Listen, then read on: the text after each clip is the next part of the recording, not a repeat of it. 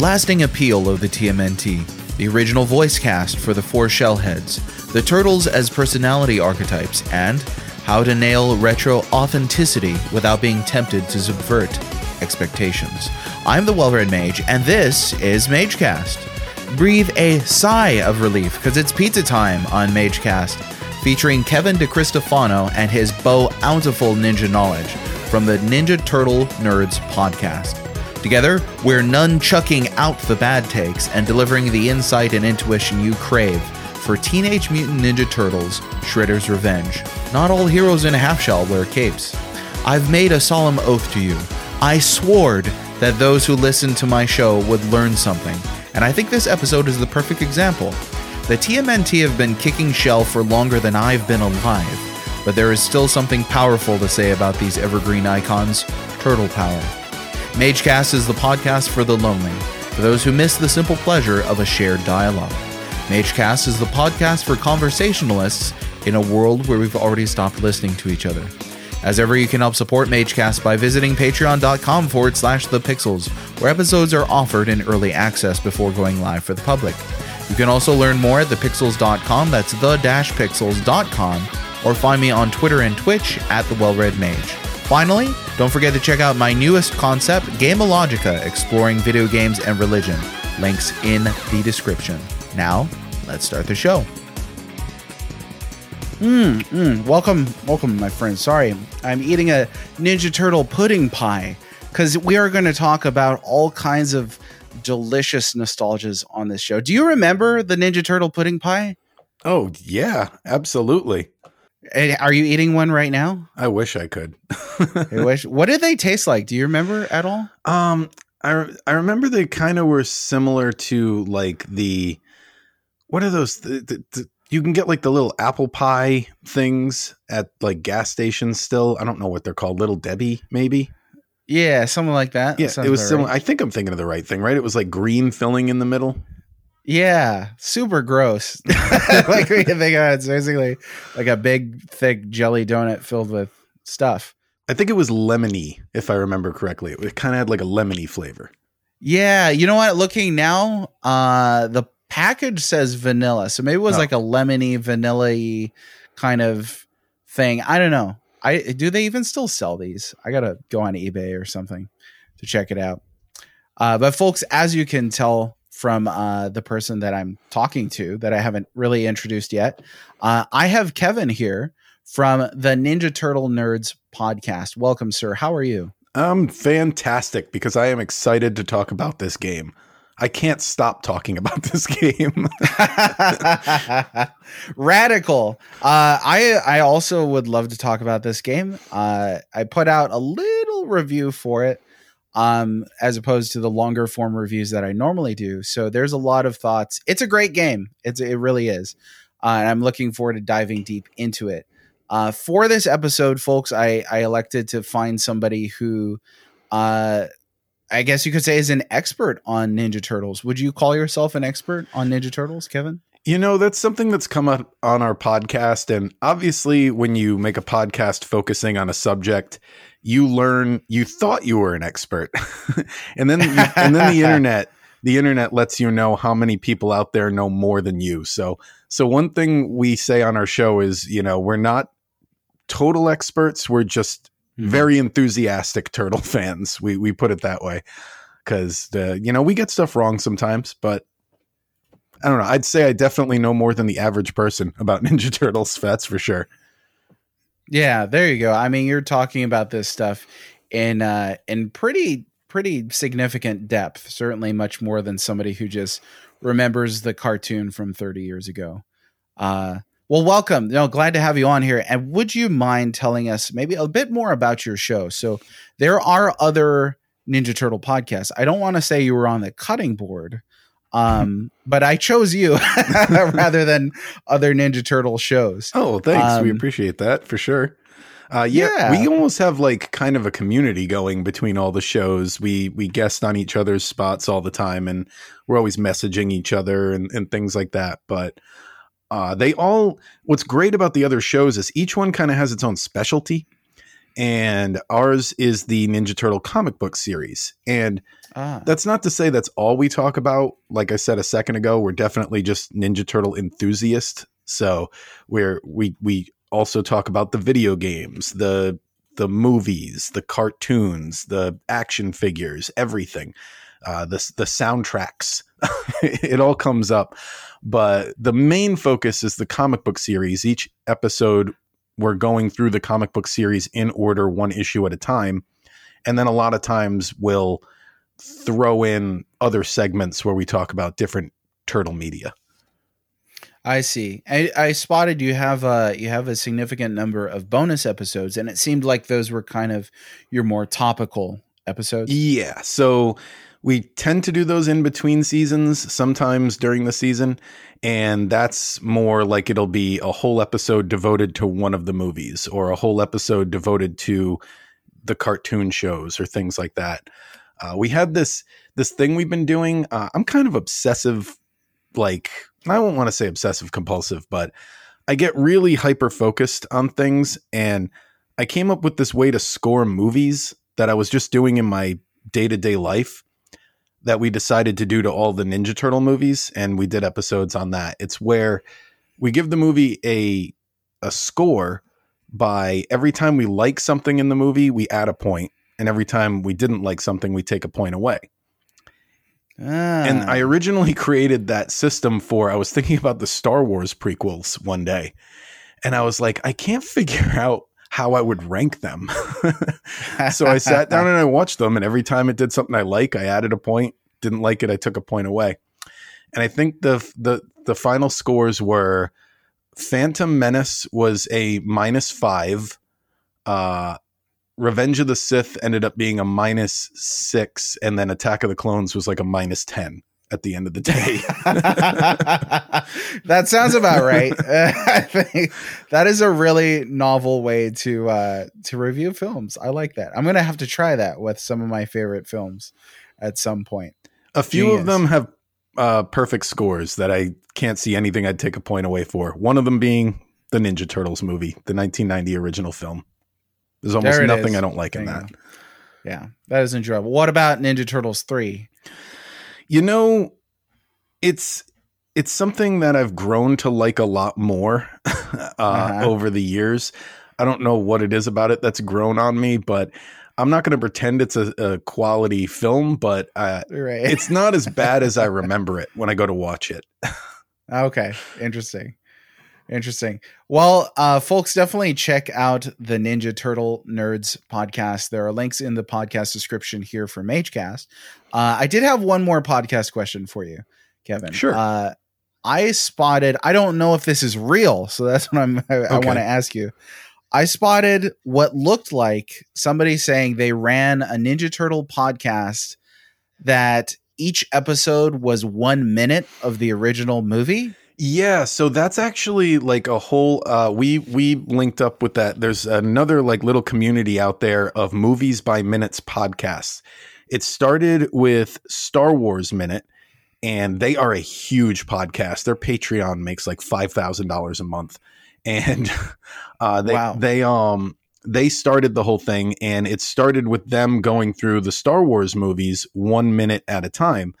And they started saying like if anybody else wants to do this feel free. And slowly but surely all these other movies by minutes podcasts started popping up. And the ninja turtle minutes uh, ninja turtle minute is another podcast that eventually did that format. And they're all really cool really cool podcasters. They they did a season where they did a tabletop role playing game after they did the three movies. Uh, that acted as the fourth movie and it was just like it was really cool. Wow. So okay, not only Well, here's the thing. I. I, actually know Uh-huh. where you're going with this. So the reason uh, they are a daily podcast. That's how they put out all of those. So okay, I think they batch Makes record uh, like about three hours.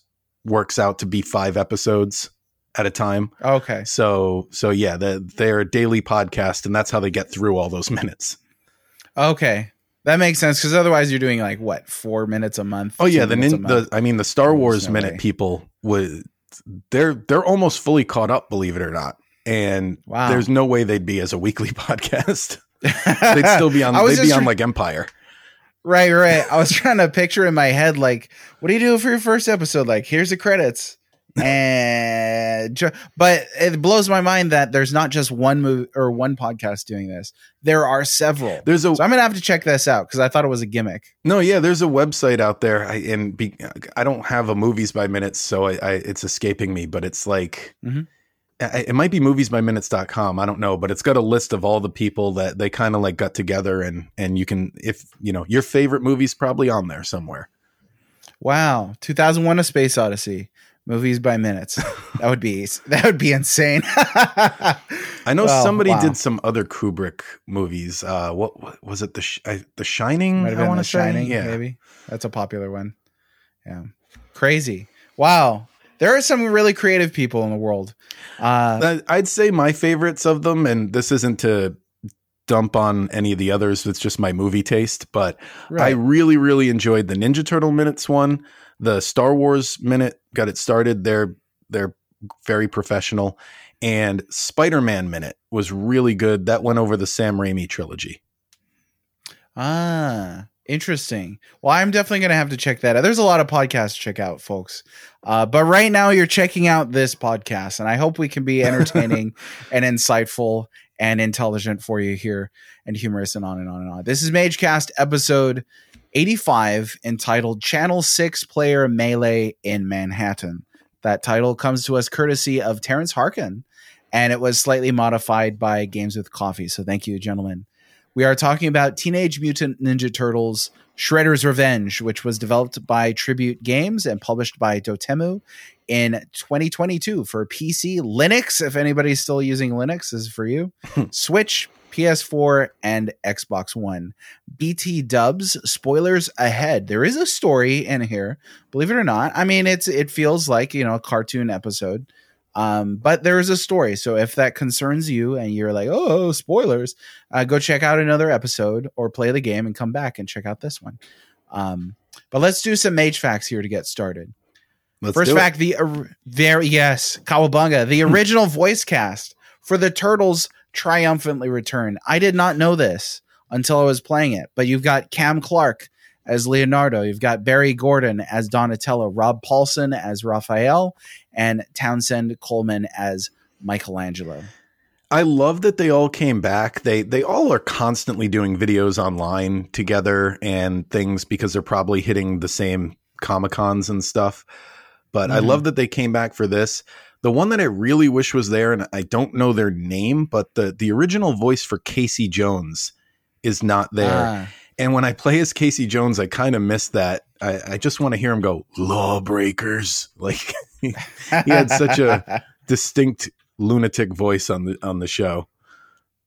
Yeah. Uh what was the name? I know he's the the uncle, right? On um Fresh Prince. Uh Shredder in the original show. James his name's there anyways. Uh but he did the like I'll get you turtles just the great 80s villain voice. Yeah, James Uh, Avery. There it is. There it is. Uh I wish he was in here and I wish Krang was in here too cuz Krang's original voice actor Mhm. like, I'll, I'll get you turtles. That's a good like doing all these weird like mouth noises. Thanks, I practice a lot. uh, I wish these guys were in here, but we've got the four, and I feel like I remember seeing an interview with that. Sorry to interrupt you. Uh, no, no, go I- ahead. I remember seeing a vi- uh, interview with that voice actor where he said uh, he he based Krang's personality on a Jewish grandmother, and I thought that was Oh, hilarious. you would have a call. uh, they they're well, with the four, the four turtles. Like you've got, you know, the four opportunities there for one guy to not show up for it, and I feel like that would have really been a sore thumb sticking out here. Mhm. But the fact that you've got the four original voice actors, at least for the turtles, is I think really cool. Um, and yet, like they're all hitting up various things, and a lot of these guys are, are doing a lot of other voices. I mean, Cam Clarke, uh, you know, I always think of him more less as Leonardo and uh, and more as Liquid Snake. Like, did you like my sunglasses? Uh, and then uh, I was going to sing Rob Paulsen's, uh, United States, Canada, Mexico, Panama. But I'm not gonna do the whole thing. Can't. I was always a big fan of the the state capital song as well with Wakko. Yeah. you know what? I think I learned more about geography from that show than I ever did in school. Gotta say, for sure. So yeah, wonderful to see these folks back in these roles. Um, it's been a long time since the original 1987 cartoon, certainly, but uh, but they can still nail these voices, which is I think really rad. Uh, next factoid here: Turtles in Time, uh, which will come up again on this episode for sure. It was numbered four. Uh, would this be considered Teenage Mutant Ninja, Ninja Turtles 5 or 55. so I actually went and counted. There's like on Wikipedia, there's like a total of 55 Teenage Mutant Ninja Turtles video games. I would absolutely call this five for a few reasons. One is it's based on the 87 cartoon. Like you said, not all of those on the list are meeting that criteria. There you go. And also the uh, the other ones that were based on the cartoon are Game Boy games, and we remember back in the day, like Game Boy doesn't count. So unless it's yeah, Metroid, yeah. I guess. But uh, yeah, so so yeah, I would absolutely call it five. That totally fits. Some of those games I, don't count. Period. Like there's there's some DOS games on that list that I never have seen in person. I've watched like YouTube clips of them, but uh the and and like of course you've got you remember the handheld they were like the Tiger Electronic games yes. uh, that everybody had. Those are on that list. So yeah, yeah. There's a lot that were contemporaneous with uh, Turtles in Time, but you're right. I think the Game Boy ones, like sort of Mega Man type thing, mm-hmm. the Game Boy ones had a different numbering. Yes. Than the ones that went to console because you had the original Teenage Mutant Ninja Turtles, and then when they brought the second one to NES, they called it Teenage Mutant Ninja Turtles 2, the arcade game. Uh, and then, of course, there was three and then four Turtles in Time. So I feel like you're right. It's based on the cartoon. Uh, there are vast differences between a lot of these Turtles games, but also I feel like looking at a lineage of design and a lineage of tradition uh, and texture to these games, that it really does seem like Shredder's Revenge naturally stems off of Turtles in Time. Yeah, it, it it's funny when we did our episode on the game. It's Shredder's Revenge. I mean, we started notice, noticing we're just constantly mentioning Turtles in Time, and it's almost impossible to talk about this game without talking about Turtles in Time even though the other turtle games are great too the arcade game and manhattan project are really good games but yeah you got to talk turtles in time. You have to i mean this feels like almost a direct sequel. Yeah. Uh i feel like you couldn't talk about this game without referencing the previous and that'll come up too folks. Uh next mage fact here weapons breakdown for the fur- the four turtles and their personalities. So twitter is a magical place Let's all agree on that. this is actually where I first discovered uh, your show, Kevin. Was uh, you know I'm browsing around Twitter and boom, viral tweet. Yeah, we've. I don't know what it was about that. We've never had a tweet blow up like that. That was crazy. It, it, I hate how unpredictable it is. Yeah. Because, like, sometimes oh, you'll be yeah, like, this is gold, and you'll post it, right. and it gets like two likes. And then other times you'll be like, I think Donatello hates pepperoni, and it'll get like seventy five thousand likes. Like you know, Gosh. like I don't get it. I don't get it. Sometimes, yeah, like today, I'm like, this is a magnum opus, just like a critical meme of this game. Six likes, and they're all like my grandmother's. Yeah, it's, it's like impossible. And then a viral tweet. So I had a viral tweet for Teenage Mutant Ninja Turtles. Uh, that people kept telling me, "Hey, I saw your tweet on Facebook." And hey, I saw your tweet on Reddit. And I was like, why did it have to be that tweet? If my mom saw that tweet, she would call me and just be like, honey, what are you doing with your life? And it was just, it was, it was me making fun of some 30 somethings that get upset about cartoons, um, where uh, I took a screenshot of April from the Nickelodeon Brawler. Yeah. And I took a screenshot of April from the 1987 cartoon, put them side by side, and there's clear differences in, let's say, her figure. Um, and I put as the tag or the text something for you 30 somethings to get mad about as a joke, right? yeah. and this thing just went everywhere. And I was like, oh, why did it have to land on Reddit? Somebody's like, they're making fun of you. I was like, people making fun of me on Reddit, I can live with, but I don't know if I can live with my mom finding this tweet on Facebook.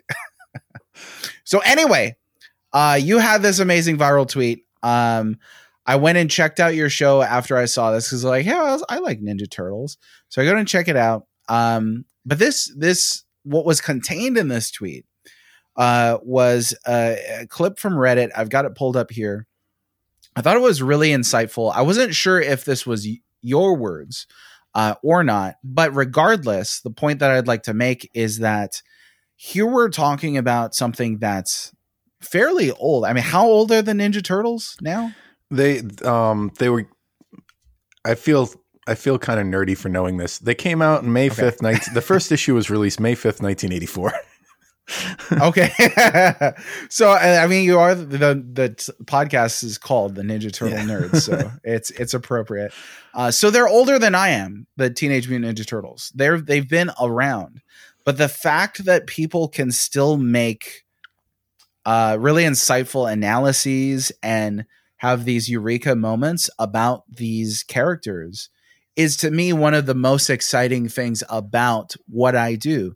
Talking about games that have been around for a month or have been around for 30 years uh, and still talking about them as if they're relevant, as if there's things still to discover mm-hmm. about them. So um, I just thought this was this was a great bit. I'm going to go ahead and read it um, just so that anybody listening, if you haven't seen this yet, um, first of all, shame on you. And secondly, I'll, I'll let me read it for you here. Uh, Master Splinter intentionally gave the turtles weapons opposite to their individual personalities, and I cracked up because I there's like Screen Rant reported on this. yeah, I saw. I don't remember where I saw this, but I shared it just because I thought it was I thought it was int- uh, very interesting, just like you. I don't know mm-hmm. if I'm hundred percent sold that this is for a fact what happened, but for like, sure, yeah. But like, it's just very interesting. Yeah, as a bit of fan interpretation. Yeah, right? I called it uh, head canon when I posted it. There yeah. you go. Yeah, that makes sense. I like. I I don't know that you could posit that the uh the you know the creators were like thinking exactly this or if they were just like, hey, you know what? It's cool. Size are cool. That's hey, you know what's likely. cool? a nunchuck, you know. Uh, but so anyway, so Raphael is the most hot-headed and violent of the turtles. He wields size, a traditional defensive weapon used in peacekeeping. This is to teach him patience and discipline. Michelangelo is the most scatterbrained and playful of the turtles. He wields nunchaku, a weapon infamous for its complexity and ease of injuring the user. This is to teach him focus and not to take combat lightly. Donatello is the most intelligent and tech savvy of the turtles. He wields a bo, a simple wooden staff. This is to teach him creativity and making do with what he has. Leonardo is the ethical and heroic of the turtles. Sentence. He wields katanas, the only bladed weapon of the four and the most lethal by default. This is to teach him that ultimately, despite his ideals, he may be forced to take lives to protect people and must never fight battles needlessly. Uh, thought it was brilliant. Obviously, a lot of a lot of folk thought it was brilliant. Um, we can't be sure that this is you know canon canon, mm-hmm. but it's a neat head canon for sure. Yeah, I, I, really liked the the breakdown of it, and it was just an interesting way to think of how Master Splinter was assigning these turtles what what fit them personality wise. I like how uh, a lot of people in the comments focused on Raphael and how he uses sai which is something that has come up on our podcast a few times is that a lot of the times the people writing the comics and by extension the cartoons and stuff they don't know that sai aren't really meant for stabbing. Mm. and you see in daredevil comics this a lot too. They're they're a weapon that's kind of meant to uh counter a sword so that you so that you don't get stabbed. Like catch it right? And then twist and twist yep. throw it out. And there's yeah, this okay. a famous pose that you always kind of see raphael doing where he's holding the sai kind of like wolverine claws where they're sticking out mm, mm-hmm. between the knuckles and and the handle is going down his forearm I'm doing this like you can see me, but you can't. Uh, right. I know what you're talking about, though. so I, I I actually looked up. I always thought this was interesting. Like, is that like a real technique, or is that just a cool way to draw him because he looks like Wolverine? And it turns out it is, and the handle going down the forearm like that allows you to block a sword with your forearm. So I thought that was really wow. cool. That is really cool. Uh, and I realized you pronounced uh, you pronounced them plural as Sai. I think I, that's I, correct. I think you are. Uh, yeah. As soon as you said it, I was like, "Shoot!" I said size. Oh, I didn't. I was. I wasn't picking on you. well, somebody, somebody is going to be like, "Freaking! I can't believe you mispronounced." Uh, next mage fact: the Cowabunga collection is coming. Uh, in case you have not had enough turtles, which I haven't, I finished Shredder's Revenge and I was like, I need more of this now. Uh, the Cowabunga collection is coming.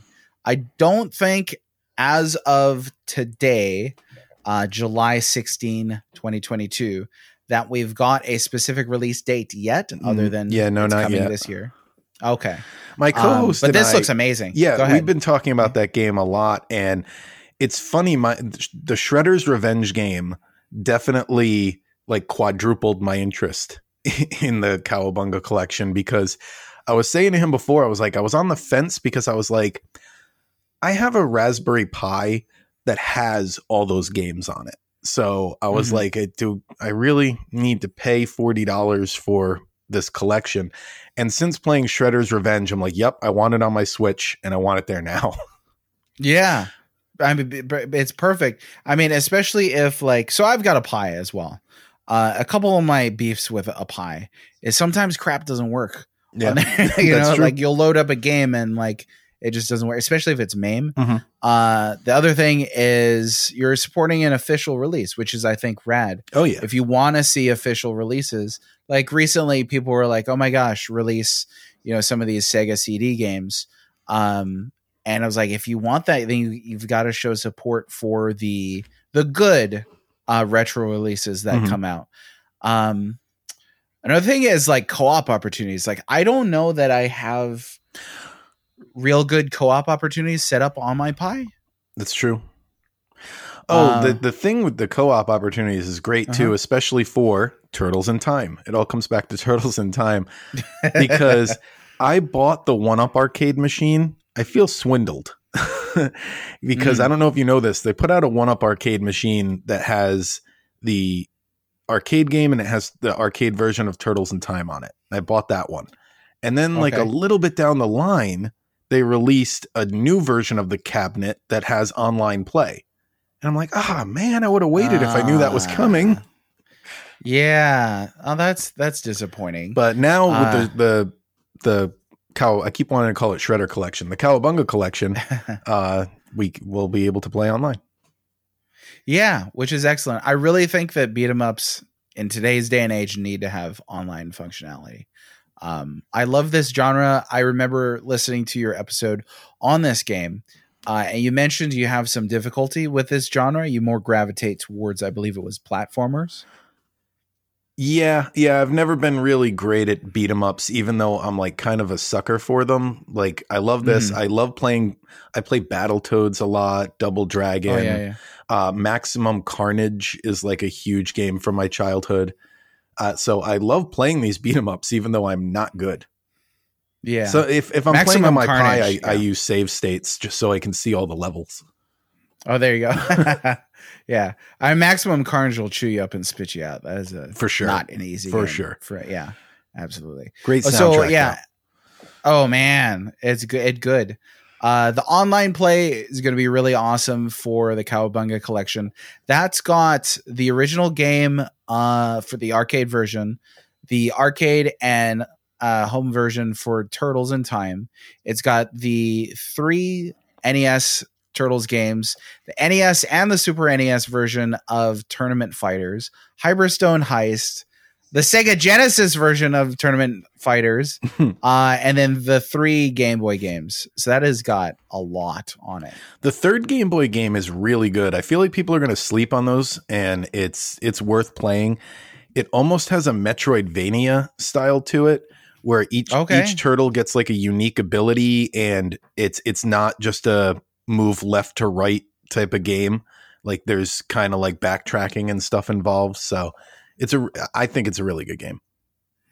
I am going to definitely take that recommendation. Uh, I don't remember the Game Boy games for the Turtles at all.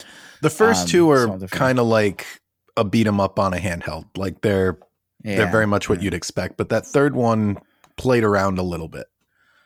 Okay. Well, cool. Rad. I can't wait till these come out. Uh, yeah, definitely going to pick that up. Uh, I am all for retro collections. Again, as long as the emulation is good, as long as there's some effort put in there. But a collection with this many games, uh, especially some that uh, usually don't appear together or haven't seen re-releases, um, that's that's really cool. Definitely. Uh, let's see. Moving on here, we do have a question from Summerfelt R who asked, What do you think about the recent surge of 80s and 90s pop culture icons coming back to video games again? Terminator, Robocop, Power Rangers, etc. Do you think licensed games will finally get the positive treatment they deserve? I hope so. That's the best answer. I've yeah. been waiting for another good Ghostbusters game. You remember how good that the one that was Ghostbusters the video game, how good that was and then they went right back to being mediocre. yeah. Uh, they just announced that uh, I think it was an FPS, the uh, RoboCop game. Um, so it seems like we're in the era of licensed games from the 80s and 90s, but they're actually good. So uh, I'm here for it. I think sure. that's a lot to do with the people who grew up with these franchises are now in positions that are calling the shots and and saying, you know, no, this has to be a good game. We can't just cash in on the license. Yeah, I mean, because back then there was definitely a lot of that. Well, at ET, you know, one yeah. of the biggest examples of trying to capitalize for the holiday season, and that didn't turn out too well. I remember playing RoboCop on NES a lot, and the, I specifically remember there's some part of the game you get to where like the walls start moving in on you, and I never got past that. Ah, I see. I don't remember that one too well. We actually did just cover a licensed game on this show, uh, Jaws for NES, which uh, is Jaws four, not Jaws one, but um, not a terrible game, I think. But most licensed games, probably most folk will say most licensed games from the era, uh, were pretty hit or miss, to put it nicely. I've, that's on like my list of games that I kind of want to beat because. Uh, I've seen I've seen videos online. I know Jaws. You kind of just like drive from port to port, and in the middle you pick up experience points or something. Yeah, it's a weird like shmup RPG thing. it's it's a it's a weird game, but uh, creative at least, you know. And uh, I I mean I'd recommend it if you know what you're doing. You could be in like you know. Uh, there's people beating in like four minutes, but like the last time I played, I beat in like 20 minutes. So it's doable. It's doable. Uh, Turtles as a franchise. So now let's talk a, a, little broadly. Um, I don't have just to get this out of the way. I don't have a ton of experience with the comics. I've read some of them. I own one uh, Usagi Yojimbo hmm. comic right now, um, and that's about it for comics. I remember the toys fondly. Uh, but I'm really more about the games. Games is kind of you know my content. But for you, you're doing a show on the comics themselves. Mm-hmm. So what is what would you say for somebody who is interested in starting reading, starting to read uh, TMNT comics? Uh, where's the jumping on point for that? It depends on what you want to read. So that I feel like there's two different types of people when it comes to this. You're either like you want to read what Kevin Eastman and Peter Laird, the creators of who created the Ninja Turtles, like what they did. And mm. in that case, there's a very easy jumping on point. It's the first issue. and it's like right. it's I'd say if you read the first 11 issues, you're going to be amazed at how much of the 1990 movie is in those 11 issues. Like they lit- literally just took it right from the panels to the screen. So that's really? that's a really cool okay. experience. Yeah. There's like an arc in the middle where they go into outer space that they didn't really touch in the movie, but everything where they're in New York there. um, wow. and and the one shots. They they did a one shot for each Ninja Turtle at the beginning there. So you read the first 11 issues plus the one shots, you got 15 issues there, and that's a really really solid run to read. Other than that, if you want to read if you're someone who wants to know what the modern continuity is like, IDW Publishing has the license for the Turtles now. There are about 130 issues in and they release collections that are really easy to to stay to jump on with because they go in order and any side story that got published is in there in the proper reading order. So you really just need wow, to bl- buy the IDW volumes and you could read everything. Beautiful. Okay, because let me explain. I come from a perspective of growing up as a as a wee lad. I read uh, a lot of Marvel. I read a lot of X Men. Read a lot of Spider Man. Uh, eventually, uh, I got into the dark and gritty DC comics. So read a, a, pretty much everything Batman. Uh, eventually was like Superman's an idiot, but I should probably read a, a Superman comic, and I did, and I was like, oh my gosh, I love Superman now. You know who I've um, kind of started focusing on lately, believe it or not? Uh-huh. I've been reading because I have DC Infinite, the app. I've been reading a oh, yeah. lot of Aquaman. believe it or not. Yes. And I'm like, oh my God, I can't believe I've slept on this character so long. I think everybody has. I remember when uh, New 52 was relevant and uh, at my local shop, you know, I'm kind of asking around for recommendations. And he's like, so you got to read this, read this, check, check this out. And he sighs and Aquaman. He's like, I never thought I would admit that I'm an Aquaman fan, uh, but there's some decent Aquaman books, that's for sure.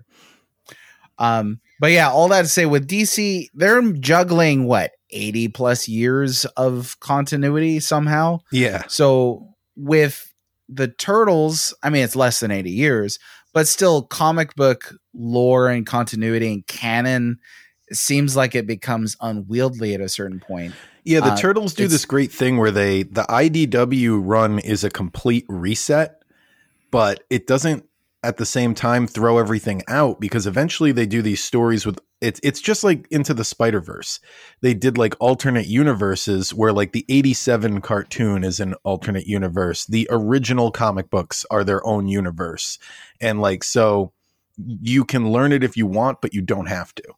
Well, good luck to them keeping that that canon under control. Hopefully, it doesn't get out of control like it it has for DC. I, I think point. they're doing they're doing a good job because to tell you the truth, like comics don't go for 130 issue runs anymore. They tend to renumber them really quick. So, like, okay. I'm really I'm really glad that this IDW continuity has been going as long as it has.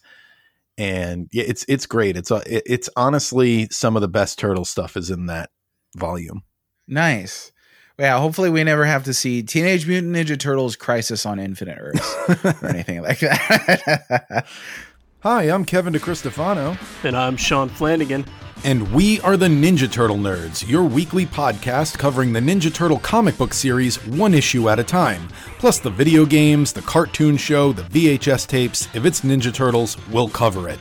Ninja Turtle Nerds is available wherever you get your podcast beyond the comics, uh, the cartoon is obviously a huge touching point, and there's been multiple cartoons over over the years. Um, I've known younger folk uh, from the next generations uh, who have had their own versions of the Ninja Turtles in their own hmm. cartoons, which I think is really cool. That there's kind of an iterative uh, ability here. They oh, yeah. can reinterpret these characters. And, yeah, we hear from and, people on our show all the time that grew up with the 2003 cartoon or the 2012 ah. cartoon, even sometimes.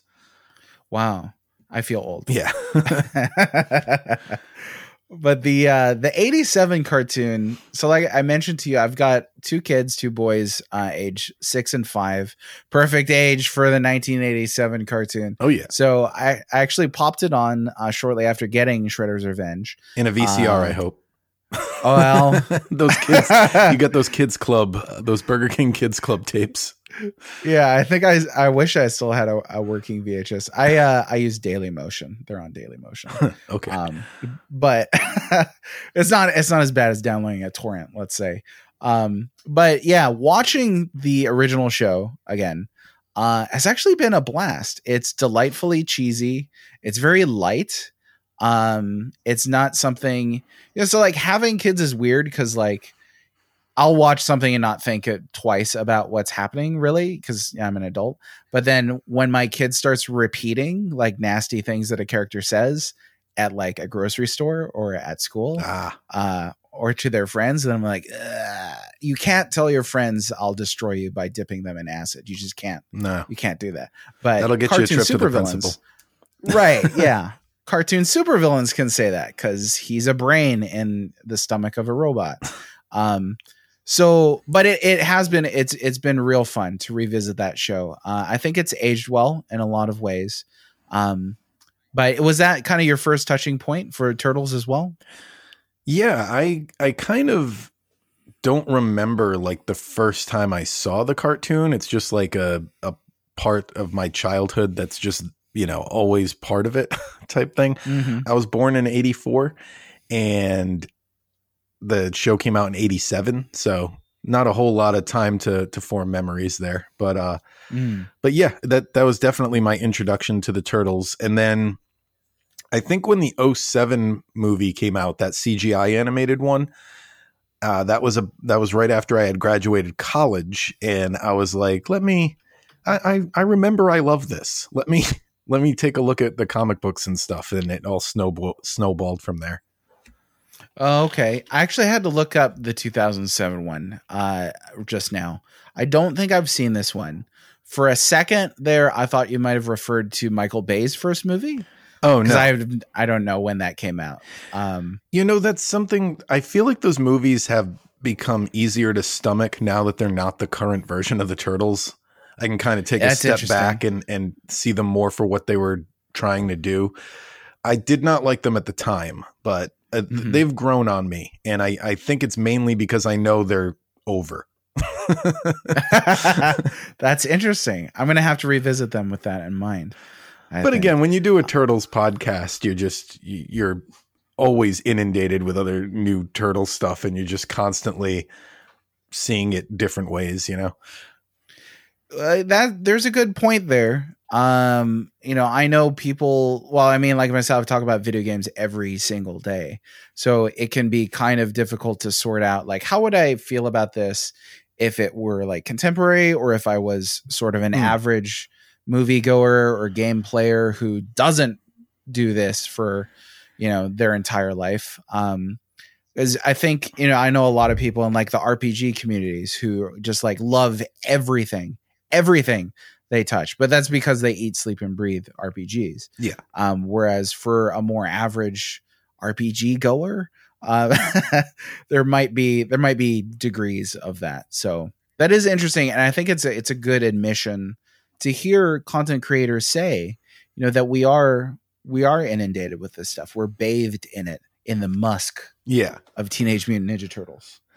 Yeah. So it's kind of hard to if if if there's a version you don't like, then you're gonna constantly be seeing something you don't like thrown at you. So Mm-hmm. it's like, well, it, th- there's got to be something here I can focus on. right, right, right. That makes sense to me. Uh, other than that, uh, toys. I did want to mention toys. Holy crap, the toys. Uh, do you still have Teenage Mutant Ninja Turtle toys? Just like you know, uh, a handful. I I'm not that big into toy collecting. I've bought like I haven't bought any of like the NECA figures or anything because people go crazy for those, and you know, there's a lot of money involved there. But I have a few that I've bought like from Target over the years, just browsing the toy aisle and a couple of a couple of cool toys. But back in the day, I had a ton of them. But alas, only Yeah. only a handful remain. I feel that I don't have any remaining, but I feel like so many of us uh, from the era just had a ton of Teenage Mutant Ninja Turtle action figures and toys. Um, I after Shredder's Revenge, I kind of just hung out on YouTube for a while. I'm not at all a toy collector unless you count games as digital toys. um, but uh, watching some toy collectors, you know, showing off some of these really retro stuff, and I'm like, oh my gosh, I had a bucket full of these just turtle figures. Or I had that van. I remember the the Zeppelin thing, and you know all these weird hover cars and stuff like that. If you ever want to trip out on some turtle nostalgia, there's a website called, oh, and I'm blanking on it. If if you Google like Ninja Turtle Toy Museum, it's something like that. It's a website that's dedicated to just kind of like chronicling every single Ninja Turtle toy, and it's organized and separated by toy lines. So you can go check out the ones we grew up with and be like, oh, I completely forgot about this one. Ah, I will definitely have to check that out. We use it as a resource a lot. Oh, there you go. Oh, that that makes sense because there's so many. Yeah. Right. It would kind of be hard to to remember. Like even just the the main four turtles. so many different variations. I remember the ones where their heads would swap inside their bodies. Yep. Uh and I was just it blew my mind as a kid that you could do that with an action figure. Not enough Casey Jones action figures. They only had the one in the first toy line. Really? Okay. I was never a huge fan of Casey Jones, I guess. Uh, so I, I didn't even notice. I really liked the villains. um, was all about just the different iterations of Shredder and the weird mutated villains that were here. Um, and there were also some really cool variations on the uh, on the turtles themselves. I think I got uh, Mandela affected recently.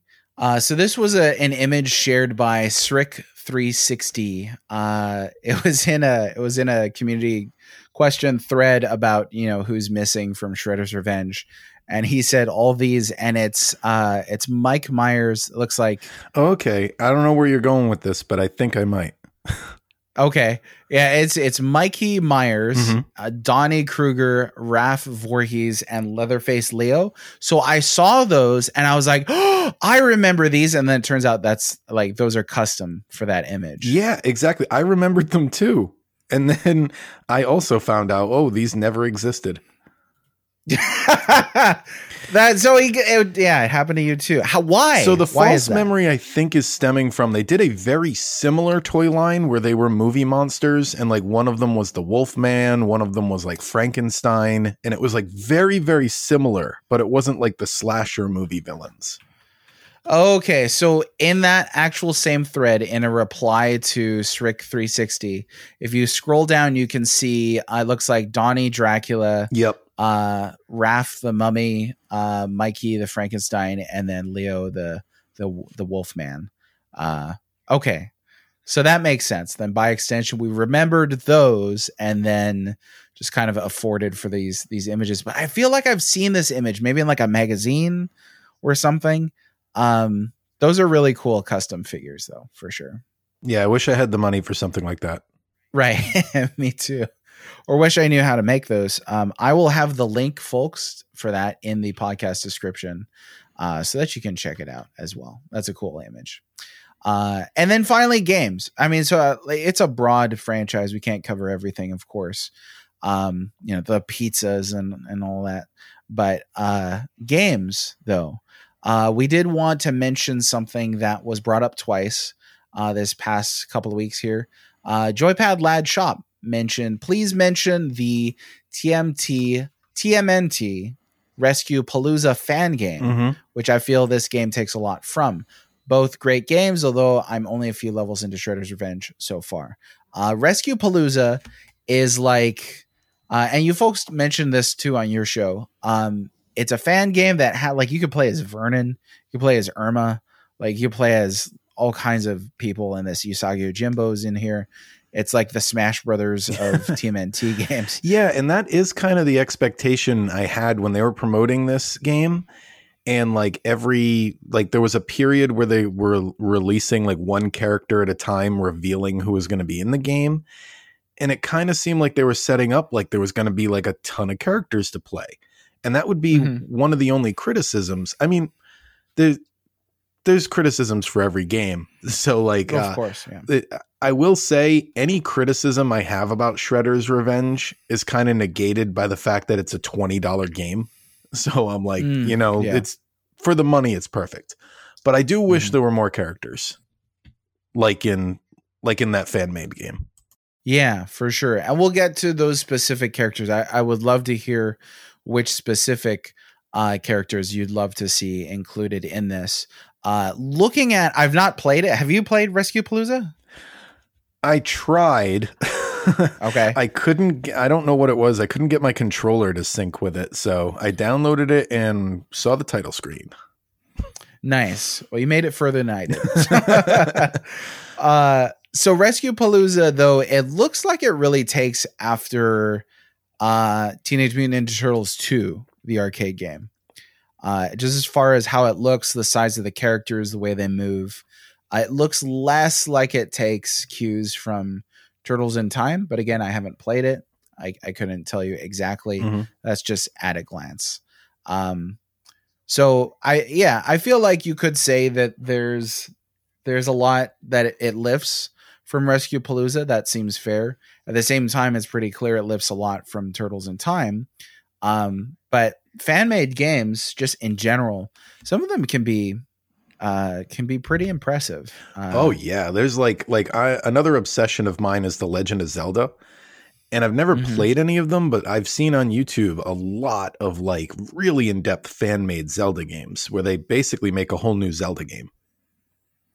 Yeah. Yeah, Zelda. I mean, Nintendo's the the iffy one. You know, if you make a Nintendo game, you're kind of setting yourself up because they will they will shut you down. Uh, but this uh, this Turtles game definitely seems like something to check out, folks. Uh, but on to Shredder's Revenge itself. So, as you can tell from comments we've made already, both really impressed with the game. Uh, that is an apt point, Kevin, that you brought up. Um, it's a twenty dollar game. You know, it's it's short. It feels like something that you would play. You know, kind of longish for an arcade, but for a home console release in the '90s, not not too bad.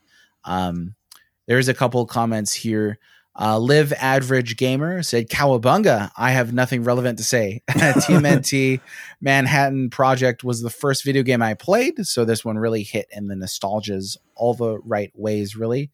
Uh, Info Sprinkles, Shredder's Revenge feels like it's a, become a gateway drug to late 20th century nostalgia. And Depraved Slasher, here's the question Do you feel people think too much about nostalgia with, cha- with games like these instead of just thinking of it uh, as just a solid game or not. I think it's just a great and solid game myself. Now, what do you think about that? It's an interesting question, and it's one that I've seen for multiple games that capitalize on past properties.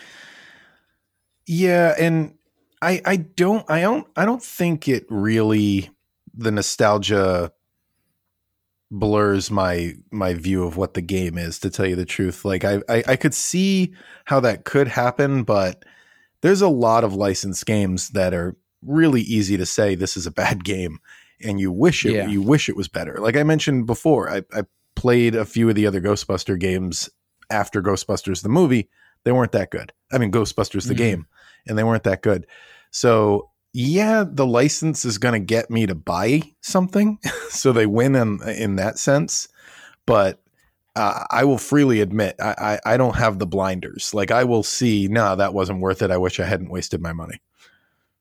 Right. I mean, because uh, from another perspective too, like there is no argument to be made uh, that Shredder's Revenge was not marketed on the nostalgia for the 1987 thing. Oh yeah, So it's not a matter of fans, you know, attaching those two things themselves, making those connections and correlations.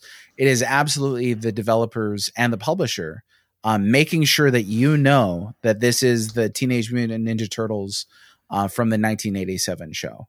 Um, For so sure. the the branding is is absolutely there.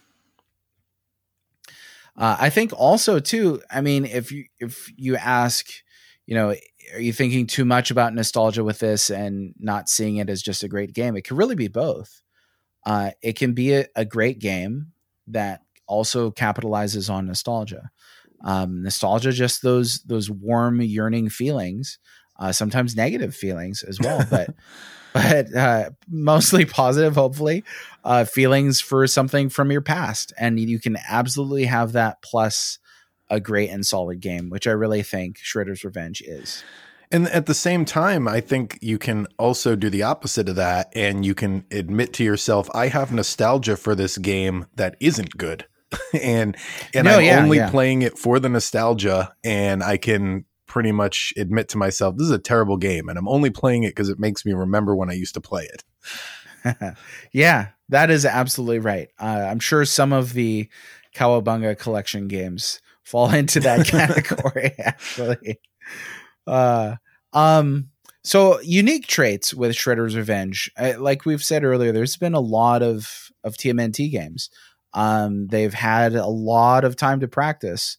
Um, making games and and thinking about how to adapt these into games. So some of the unique traits in here um, before we get to that, though, I do want to mention there are, uh, I think there's two remakes of Turtles in Time. I think there's uh, Turtles in Time reshelled, if I'm remembering correctly. I don't know if that's available anywhere, but that did happen.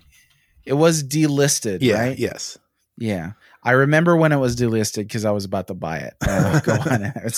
No. Uh, so there's that. There's also uh, a TMNT arcade game um, that I played recently at like a freaking like Chuck E. Cheese or something like that with my kids. And walking around the corner, there's all just like ticket munchers everywhere in the Skee-Ball and you know the the the uh the games where you have to like stop the light on a certain spot Yep. and all that. And I'm like, this is not like arcades when I was a child. Uh I turned the corner and there's turtles. And I was like, what? What is this? Uh and had the chance to play it, uh, played through it twice so that I could go home and review it. It is aptly called Teenage Mutant Ninja Turtles. Um, and that's it. but it's by Raw Thrills. Um, Is it based on it- the 87 series or is it like the 2012 or No, so here's a weird thing: is it looks like the later turtles, like they're all CGI and kind of blocky. Okay. Um, It sounds like 2012. but yeah, but then playing it, I was like, this is Turtles in Time. So it's like a weird kind of middle ground type thing. Mhm. Um, if you ever see it anywhere, um, definitely play it. it. It's not amazing. It's no Shredder's Revenge. I'll tell you that right now. There's also a good one that is not going to be in the the Cowabunga collection.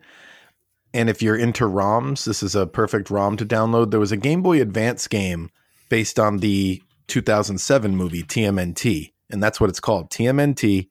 And it's really good, and a lot of the same developers from Shredder's Revenge worked on it. Ah, okay. So yeah, there's a, there's a lot. I, there's a lot of Ninja Turtle games. Yeah. there are some good ones to keep an eye out for. Um, I mentioned that to to bring up the fact that um, I still think, despite all that's been done with the turtles, um, despite these these two turtles in time riffs that I that I mentioned, uh, Shredder's Revenge does feel real unique.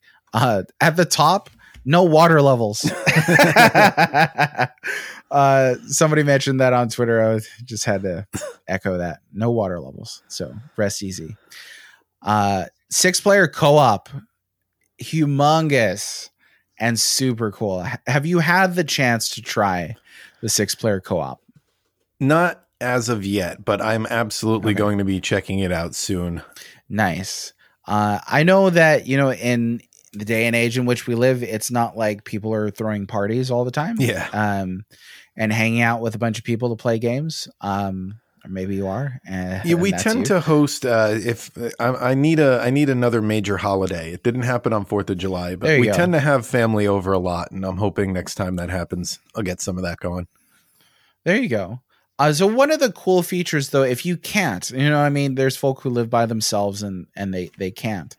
Um, there's uh, there's the online uh, six player uh, mode that you can turn on, which is actually really pretty fluid. Um, I was kind of worried that it'd be a little clunky because I've been playing some online games that have had really clunky kind of pairing. I was worried it would Um, crash. You didn't have any problems with that? Uh, day one it crashed twice Okay. on me um and then i never had that problem again but um yeah so that that is unfortunate when it works though and it has been working fairly consistently now um you could just create a public uh what i do is i usually create a public party you can also invite friends but create a public party and then people playing online can join you at any point in the game and leave at any point in the game. Um, and on a weekend, like there'll be a decent amount of people playing, you know, depending on your time zone. And uh, you can get a six player team going uh, with just total strangers. And there's no friendly fire. Um, somebody could hog items, I guess. Uh, but at the same time, six player co op, it's exhilarating because there's so much happening and the game kind of scales. Um, but then at the same time, it's really easy to lose your character, especially if you're playing as a turtle. So, word of warning. uh, there are also unlockable moves uh, in this kind of RPG elements as well, which I was really surprised to see. Um, not exactly something that I really expect from like a non like Kunio Kun uh, brawler beat 'em up. Um, but that's in here. You can you can upgrade your characters. Um, there's a story mode and there's an arcade mode.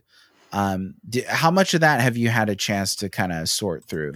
I went through all the story mode, got all the collectibles, okay. which uh, I think is another thing. Yeah, that's the next thing on the list here is that there's collectibles yeah. in the game, which is really cool.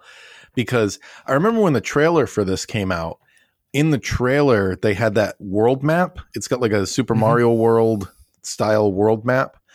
And I remember thinking, like, why would a beat 'em up game need a world map? The the goal is usually just to make it to the end of the game, you know? Yeah. And the collectibles completely make that world map map justified. Like you want to go back and replay levels and, and try to find the stuff. So that mixed with the RPG elements, I thought that was really cool.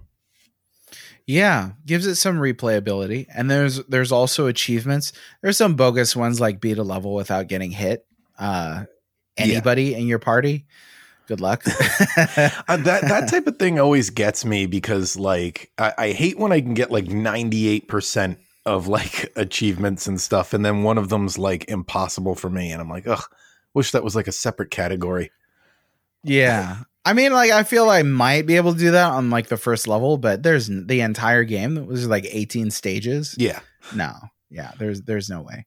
Um, there's also taunts and specials. I really like how specials are handed here. You, handled here. You've got a ninja gauge that fills up as you damage enemies.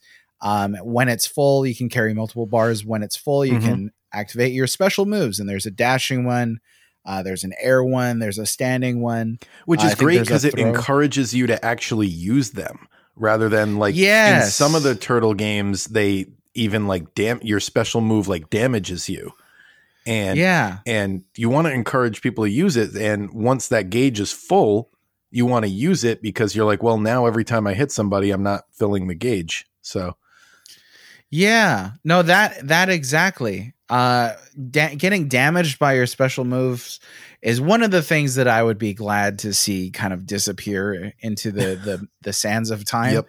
Uh, this is much more interesting, especially with variety of moves. It's spammable on on the one side, but the bosses spam you, so you know, nuts to them. Uh, there's also taunts, which I found out late in my playthrough um, oh, I love the every taunts. time you taunt, yeah, which are always fun, of course. Uh, Donnie playing his little Game Boy is adorable. Um, but when you taunt, it'll fill up one of your ninja bars automatically without having to hit anybody.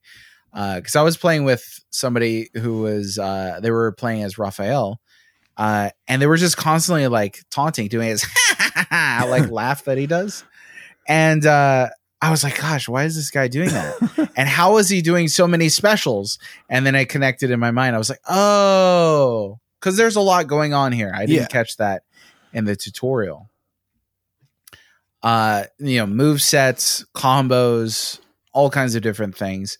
Uh, it is certainly a, a much more complex beat 'em up than a lot of the other ones that we've seen.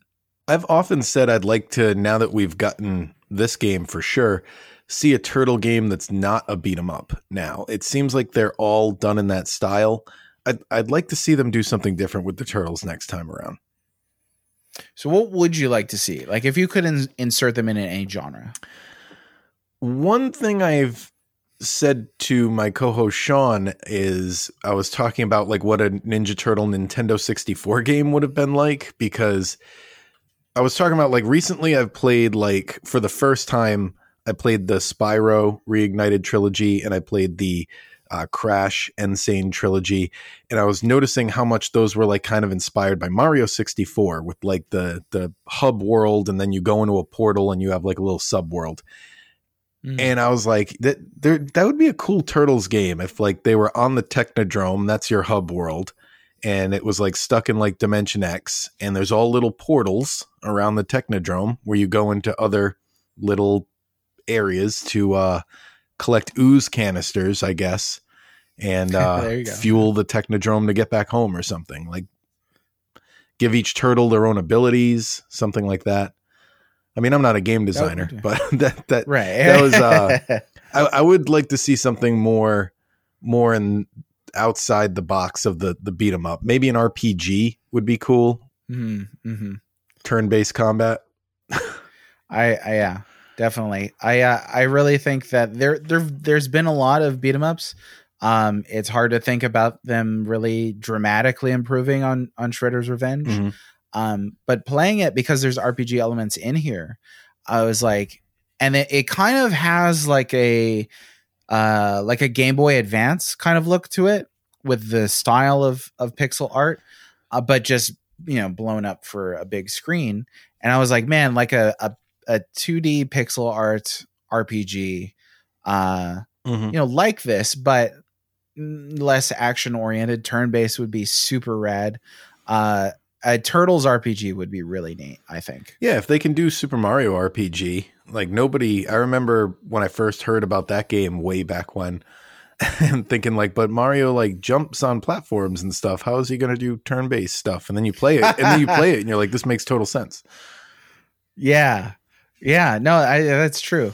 Uh, last idea out of me, uh, Turtles and Turtles, uh, video game, but, uh, one that plays like the Arkham games with Batman, uh, where you've got a big open world, you know, New York. Yeah, that that's that's the the top one. I I always question whether or not they would be, they would the turtles are popular enough to justify the development team something like that would need, but. That Yeah, that would definitely be at true. the top of my wish list as a game like that. yeah. I think there there'd be a lot of people who'd be excited for it, but yeah, they'd really have to sell that. Mhm. And then two, I think in that kind of format, they might want to do a darker iteration than the uh than the the Mhm. cartoon version of the turtles, which then More there's a Assassin's question of- Creed. yeah. I like would do you think that that a darker version of the turtles in that kind of format would sell? I think it would, especially because the generation that grew up with them is now playing those types of games. So, That's true. and yeah. there's a lot of them that are online talking about wanting an R-rated Ninja Turtles movie. Oh wow. Pretty much any That's funny. franchise from our kid from our childhood is, is they're like, I want an R-rated Transformers movie. I want they they're they're they're it's an audience for that. Yeah, definitely. I remember a guy going, "I want an R-rated Mario game where Luigi says the F word," and I was like, "Okay, I yeah, Because it's true, Somebody like the it. first couple of issues of the comic is why people say that that it's a little more violent than it became. But to tell you Mhm. the truth, it's not as wild as you'd think it is. Okay." And I was thinking, like, my frame of reference because I haven't read the originals is uh is that first movie. Um, Mhm. I feel like that's kind of a Batman '89 Yeah, type movie where it's like you could your kids could watch it, but I feel like you can't fully appreciate it until you're an adult and you can see all the the nitty gritty that's there. You know. yeah, and a lot of that, like I said earlier, that's taken from those first issues. It's really like kind of the same tone, so they did it perfectly fine, and they were PG. Yeah, back in the day.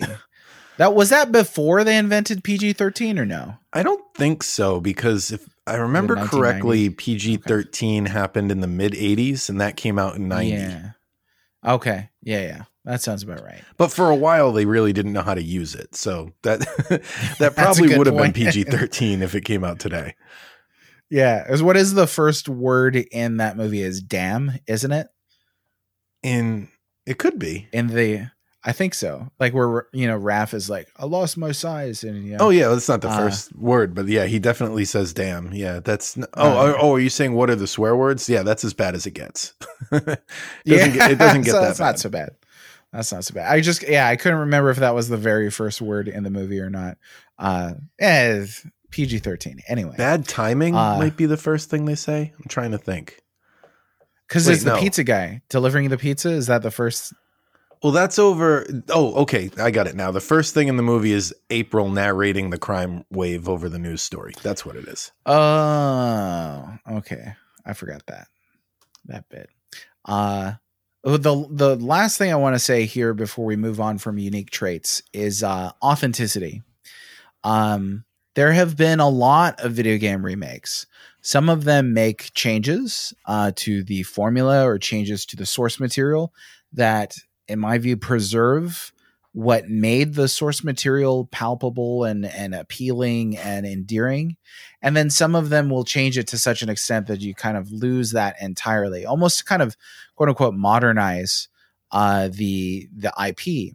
And I feel like to me, the most impressive thing about Shredder's Revenge, once I first finished it, was just how authentic it felt Mhm. to 1987.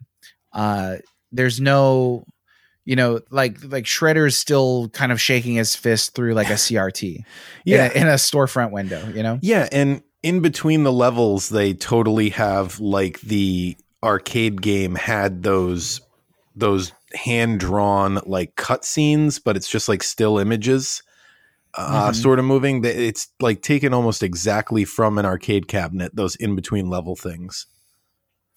yeah. So that the the final result is it's really a transportive game.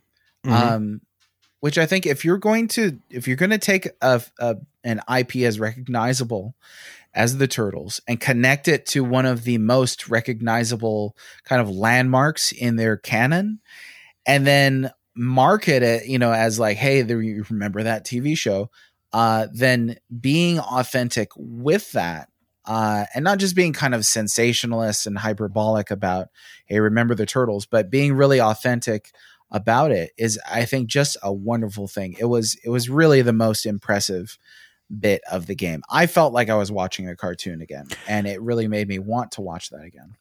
I, I said when I first played it, like one of my first thoughts was that it felt like playing with the toys. It Oh yeah. it like completely and uh, that completely fits in with the authentic like throwback to the 80s feel as well like it really felt like when you would create your own little storyline with the action figures and the look of the game kind of like reminds me of the action figures as well so i don't know that that was that was my takeaway and i agree it's completely authentic Yeah, there's no there's no aging up, there's no aging down, nobody's mischaracterized, nobody's kind of stereotyped. The worst thing with remakes and or like late sequels, you know, Mhm. um Star Wars is when uh, they are obsessed with subverting ex- expectations.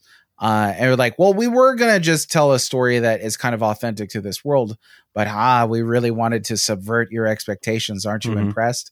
And usually, I'm like, no, I'm I'm not impressed by subverting my expectations because you you know you've made this thing that everybody remembers and you led us to believe that it would be like the thing that you remember. That's why you're excited for it.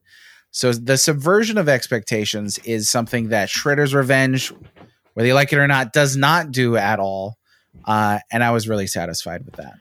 I feel like in a similar way, along with uh, along with what you said about subverting expectations, is uh, meta humor has started to kind of get a little Ah. out of hand, and it was done really well in Into the Spider Verse, and I think that kind of kicked off a lot of like not so good versions of it afterwards. Yeah, like the Resident Evil Netflix uh, Mm, show that just came Yeah. out. Have you have you seen it yet? I watched a little bit of it, and you're totally that's a good example.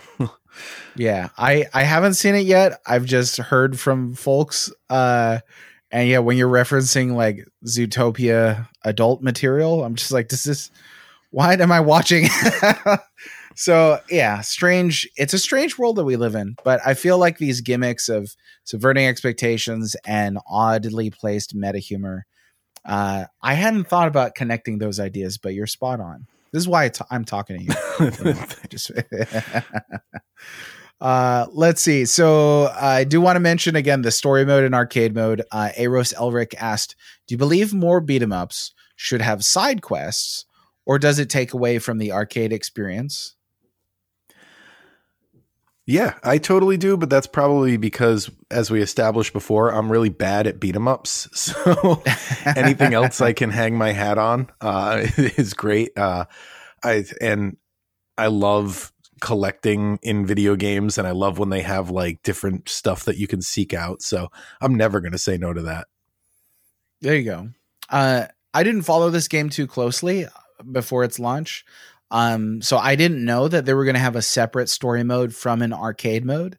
So I feel like separating those here, like if you don't like side quests, play the arcade mode, and Yep. that's your arcade experience, where it's just straight through the game, no world map. If you die, you lose, then you're done. It would be You know, nice if they had a is over. fighting mode. Not a lot of people remember this, but Turtles in Time had a versus mode.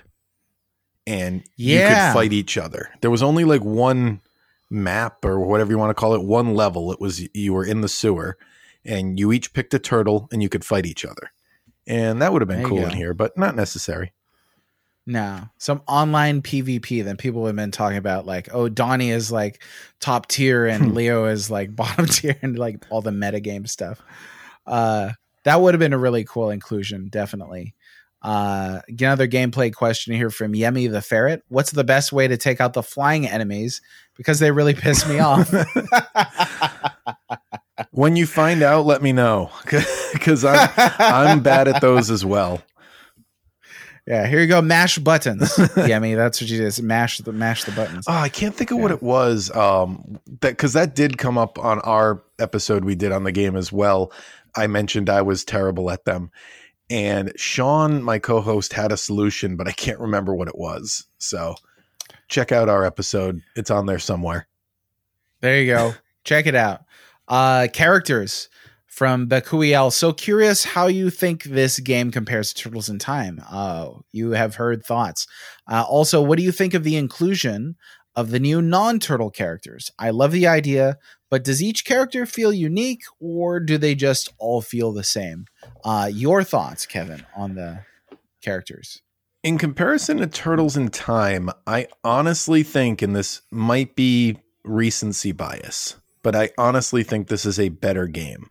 And it's it's not saying that any of those other games are bad. I just think this took everything Turtles in Time did and did it better. I love that it has all this extra stuff, all these extra leveling and these collectibles and everything like that. So I'd honestly say it's it's I prefer it. So so that's that check. Um what was what was the other question? Um oh uh, the introducing non-turtle characters. I said earlier I really wish they had more like like the Turtle uh, Palooza game has because I was kind of surprised. I thought they were going to keep unveiling new characters every week like leading up to the launch or something and they really just have the six and I think there's a lot of a lot of potential left unused there. Yeah, I, I agree. I think it's a it's really a double edged uh, katana there. Uh, is in that like what you said first there with turtles in time is is I think true. I'm not exactly sure if I'm ready yet to say Shredder's Revenge is the best uh, TMNT beat 'em up. I feel like for me, I need time to decide that. But the way that you phrased it is accurate this takes what Turtles in Time is. This could not have happened without Turtles in Time existing. Correct. Like it just could not. Like this is a direct sequel. And it's also If- not if- taking away from the history of how amazing for the time getting that game Right. on a home console was. Like it, it, Right. it still blows my mind that that fit on a Super Nintendo cart. What they did, like the Right. Like the you, character sprites are huge. Mm-hmm. Yeah. It's a gorgeous game. You're but you're not gonna have six player online co-op on the Super Nintendo. Exactly. Like you're just not to have that. You're not to have the the really modern touches in this game. So we talked about a lot of retro authenticity, but there is a lot of modern uh, touches to. Like you could save your story mode and just pick up on it whenever you want. And these levels are pretty long, and there's quite a lot of them. Uh, when you talk about the characters, then uh, I also, you know, wish that they would add more characters. And then where I think it's a double edged sword is if you have too many characters, then Smash Brothers. would they be able to Smash Brothers? Then would you be able to navigate the roster one? And then how soon until you're like, there's too many Fire Emblem characters? yeah. if you know what I mean. uh, but the the sensibility there being, um, each of these characters seem really unique. Uh, in Shredder's Revenge, the ones that are there, if you say doubled the number of characters there from seven to 14 Mhm. um, would those 14 characters be able to sustain the level of of differences and depth that distinguish them in the game as it is i don't know uh that's a challenge though uh that that developers would have to suss out Mhm. because like one of the one of the things that you really said was um with turtles in time like these characters are way more complex than in turtles in time Oh yeah. right it's like in You turtles can in feel time the difference between each character. Oh, absolutely. Yeah. It's not like, and then God forbid going further back to like the NES games where they could feel pretty identical. yeah.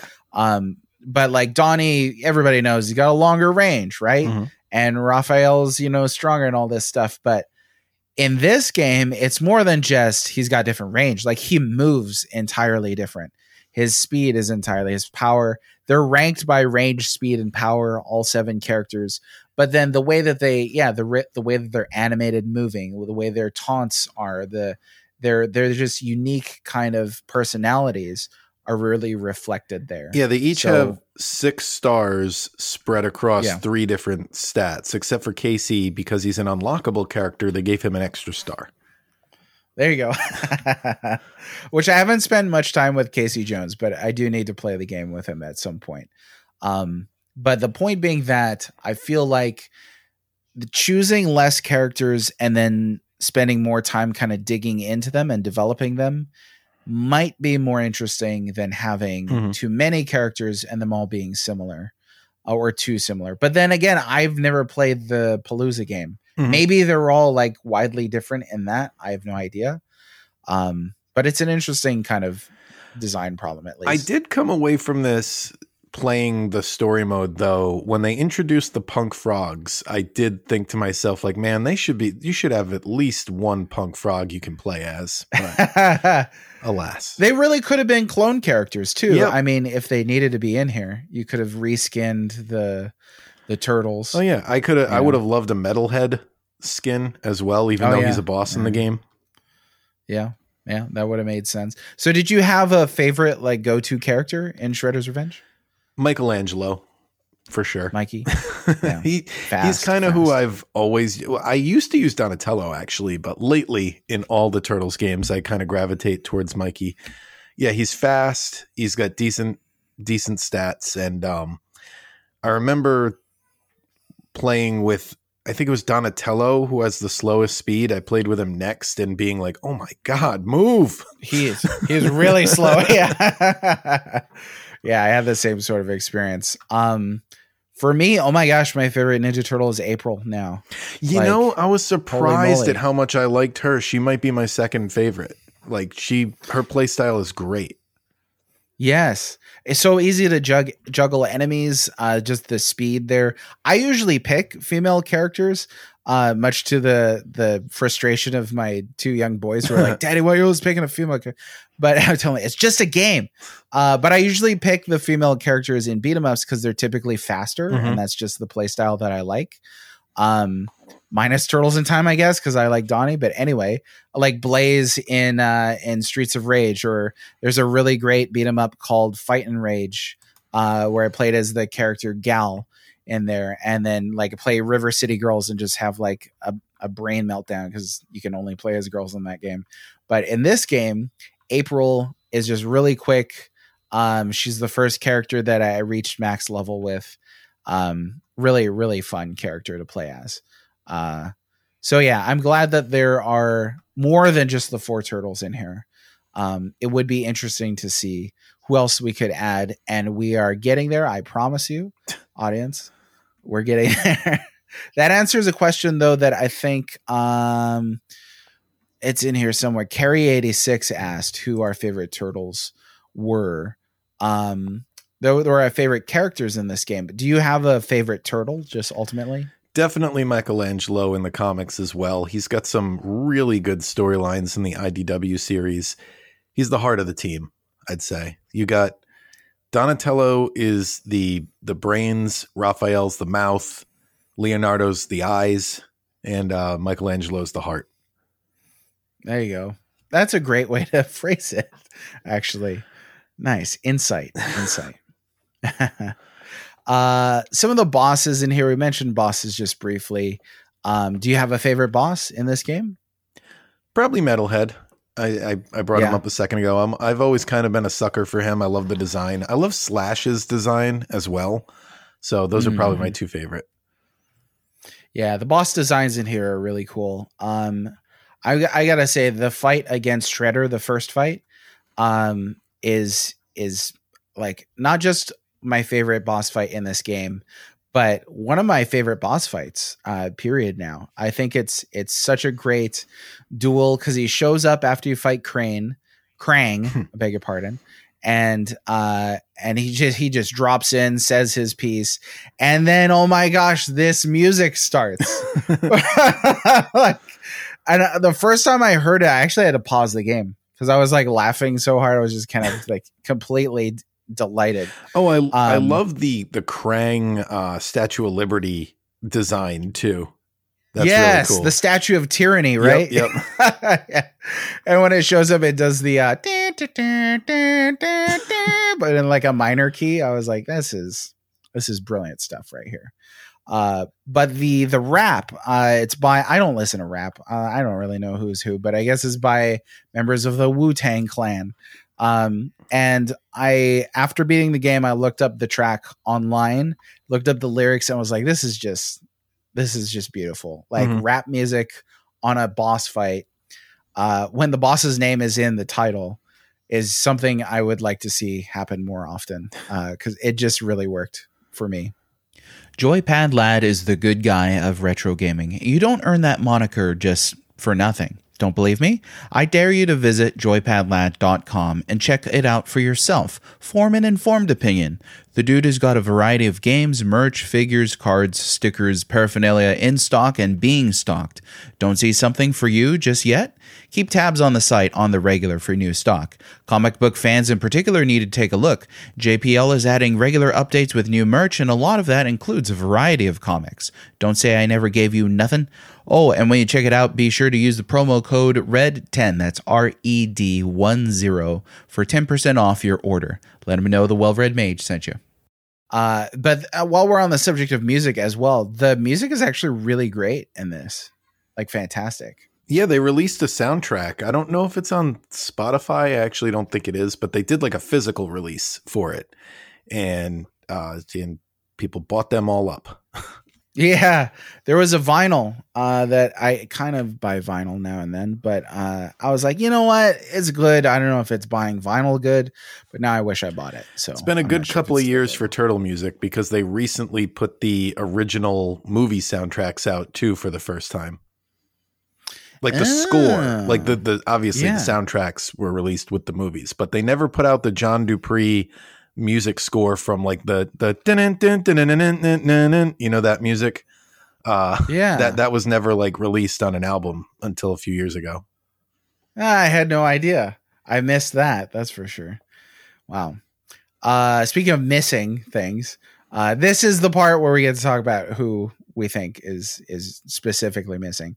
Oh, uh oh, okay. questions on that were a plenty but true a jc question in terms of characters, primary, secondary, tertiary, or otherwise, who is painfully missed in TMNT SR? Uh, some responses from the community. Retro Fresh TV. Is it weird that if I could add any playable character, it would be Venus? Uh, I don't read Turtles comics, so that's that's a female Turtles character. Yeah, she was intro- uh, introduced um, in the the it's called the Next Mutation. It's kind of like a uh, what do you call it? It's like a Power Rangers type show. And yeah, it, it, it's a it's almost kind of a controversial turtle character because people really didn't like that show. oh, really? But, uh, okay. But so that that's probably why they're a little nervous to introduce it. But it's it's a good pick. I honestly would go with Jennika, who is similar. Although the thing is, this is it does. I don't know if she could be in there because this game's clearly going off the '87 cartoon show, and Yeah. Jennika's like a comic book character. So I don't know if that would fit specifically.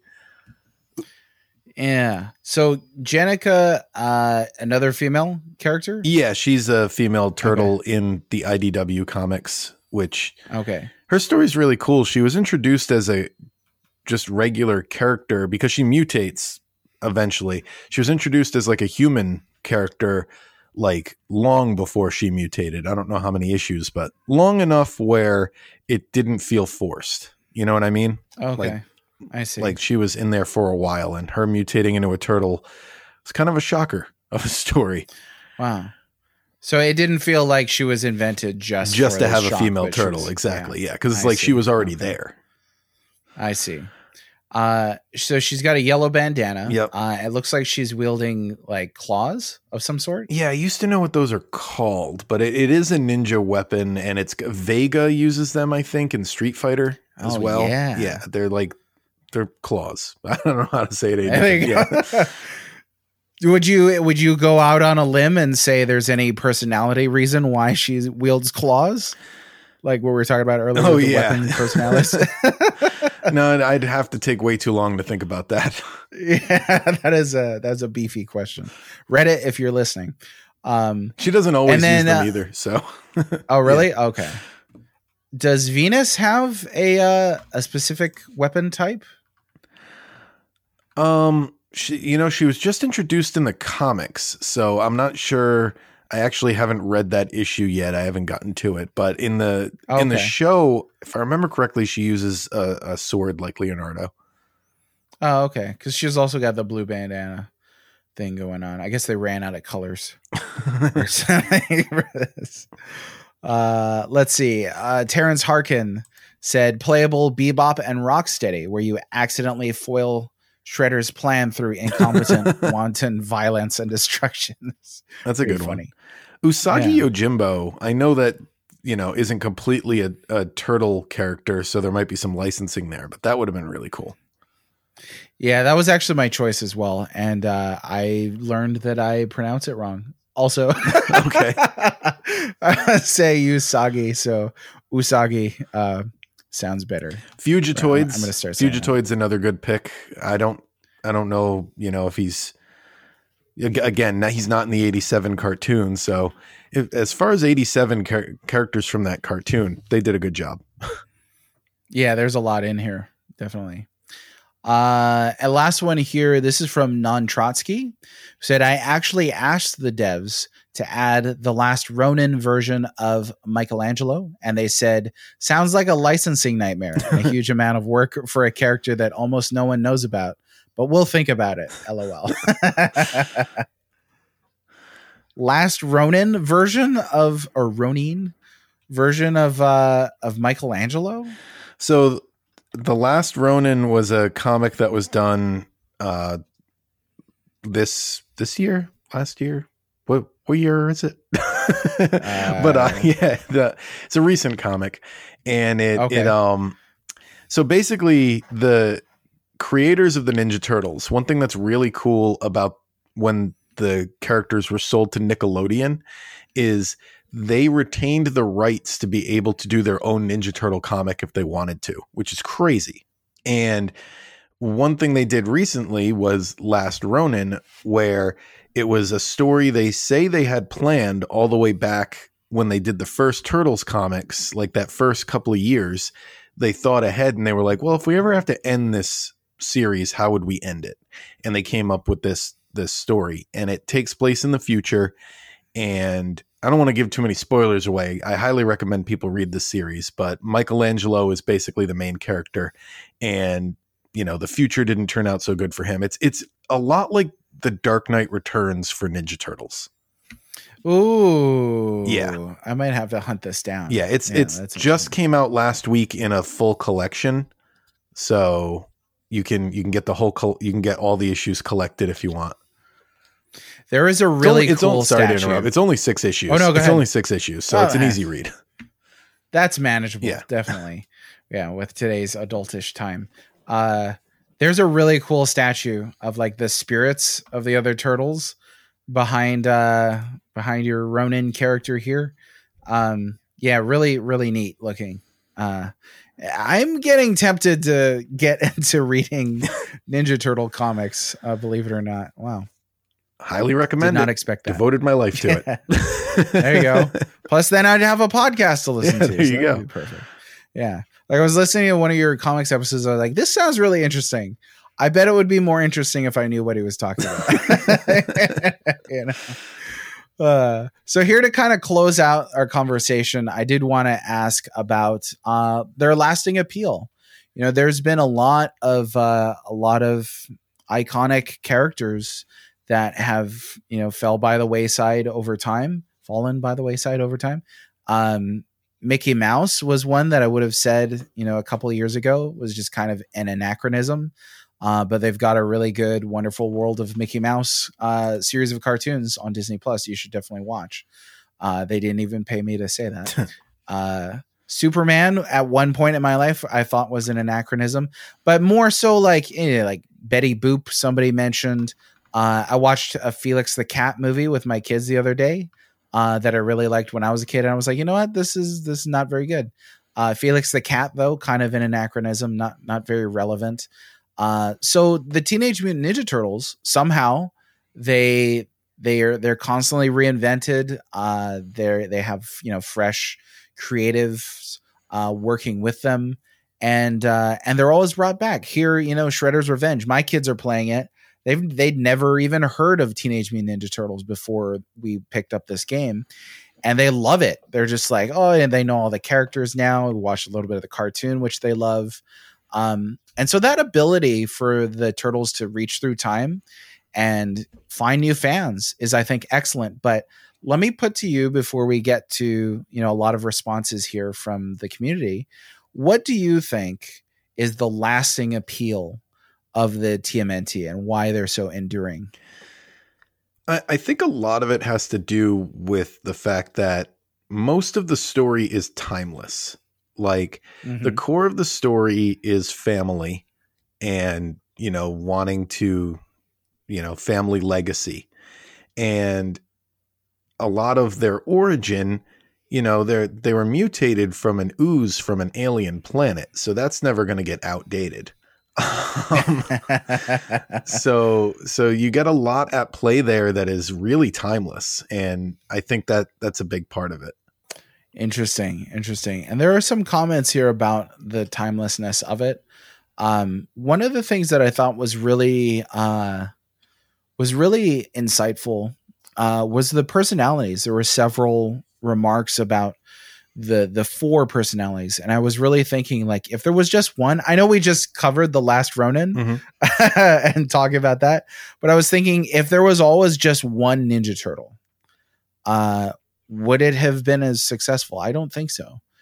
Um, I think they need their those personalities kind of bounce off of each other. But there are some comments here about that. Uh, go ahead. You oh yeah that was i was just going to say that was one of the coolest parts of our podcast starting the comics at the beginning is you really get to see those personalities form because kind of in, in the Ah. first issue they are mostly interchangeable as characters there's like little little bits of personality in there but for the most part like the first two or three issues it's almost like four of the same turtle and then like by issue i'd say like three or four you can see that they started to think about it Interesting, interesting. And now they're they're pretty much ingrained. exactly yeah, Yeah. that they're not Yeah. going to change Yeah.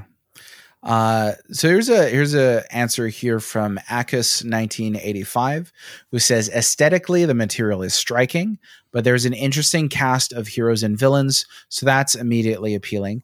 But in the long run, I think the dynamic among the four turtles' personalities keeps everyone coming back for more. Artivius Gaijin said they are the purest form of the four personality types that make up a cohesive group. They have been mirrored throughout history and fiction throughout all, throughout all human history. Um, I was really thinking like trying to come up with like you know the the, the Jungian archetypes for these guys, but I didn't get that far. Uh, Nostalgia Alchemist said divided personal individualism. Yes, you may have a favorite turtle, but one cannot survive without the other three in all things. We as people require what each individual turtle possesses in personality and skill, yet one's favorite turtle may change as we do naturally. Uh, and then finally, Dude Large Pants said, I think the lasting appeal is both the message and the content. It's all about being a family of weirdos, and it's broad enough that it doesn't alienate anyone. So, again, with the personalities there, I thought that was really interesting. A lot of great comments there. But uh, one in that uh, admitting that people's favorite turtle changes over time. Did yours? It did, yeah. I think I was more into Donatello as a kid, and now as an adult, I relate a lot more to the Michelangelo stories because they're so emotional. Really? Uh, that's interesting. I mean, it, it changed for me too. Uh, when I was a kid, Raphael, because he was the cool but rude guy. Mm-hmm. And uh, then I became a cool but rude guy. I was like, yeah, it's overrated. So now uh, Donatello is my favorite. So it's interesting to note that as people change, their favorite turtle does. I've it's funny. Leonardo seems to to be the rarest pick for favorite turtle. Yeah, I think so. uh, that that's a that's an astute observation. Perhaps because he's just kind of the I don't want to say personality less, but uh, the basic kind of heroism of uh, of the leader mm-hmm is maybe a little milk toast compared to the bigger personalities of the nerd, the cool guy, and the, like the nerd, the jock, and the and the party guy. Yeah. You know, yeah. Um, but he's still cool. I like Leo. Uh, aging well was another reason brought up. Uh, Clayton Clayton Kyer Clayton Kyer said it's timeless. TMNT has long included things from the real world, but nothing that has aged horribly. What was relatable in the beginning pretty much remains relatable. Universal message of family, again, food and martial arts. Um, and watching, yeah, the original show, I was kind of a bit surprised that there's nothing in there where like, mm-hmm. I can't make that joke today, you know, or anything like that. It's just kind of, you know, fairly aged well. Um, nostalgia is a theme that came up earlier, and a few comments on that. Um, something to pull out here too, because I think what we'll see next is two sides of a coin. There's nostalgia, but then at the same time, they're reaching a new generation. Uh, Wildfire One said nostalgia is a powerful tool these days. There's no doubt about that to my mind. Uh, even more so for the people who grew up with old school turtles. If you think of it, we're seeing it more and more things that are hits, Stranger Things. They even use similitude ways to advertise the Thor franchise, memories, sell. I think that's accurate. Uh, the Kais said, I do think the turtle's status has vastly diminished and is mostly nostalgia for people in their 30s and 40s, but part of the enduring appeal is the distinct personality types of the four turtles. Every fan has a favorite turtle and one they identify with. The TV theme song even uses this concept when introducing their characters. And a man in red says, I'm not sure how popular TMNT is with younger generations. Then again, I recall that 80s, 90s nostalgia has become popular with generations who weren't alive for it. For example, the whole vaporwave, synthwave, retrowave movement, or cyberpunk with explicitly 80s aesthetics. I'm getting sick and tired of vaporwave. Okay. But but it is there. I think uh, I think it had a another generation that hit. Uh, the the 2012 series was pretty popular mm-hmm. and it it had a toy line. You can gauge these things typically off of the toy lines. Okay. And the toy line did sell for that cartoon. Yeah, a good chunk of it were people like me who were buying it because they love turtles from the nostalgia. But uh, mm.